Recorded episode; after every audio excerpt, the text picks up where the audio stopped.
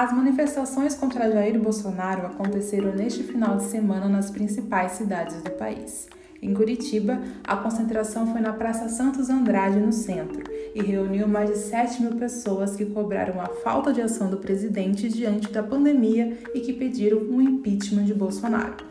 Luiz Cas, de 27 anos, foi um dos participantes que também saiu às ruas para pedir a aceleração da vacinação de toda a população brasileira e a volta do auxílio emergencial de 600 reais para quem está desempregado e passando fome.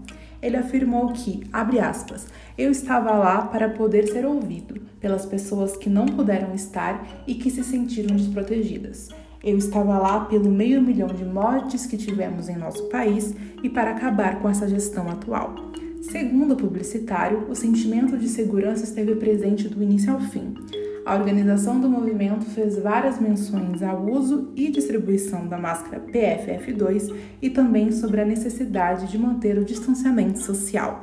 Além disso, para ele, a internet deu mais voz ao dia 29 de maio.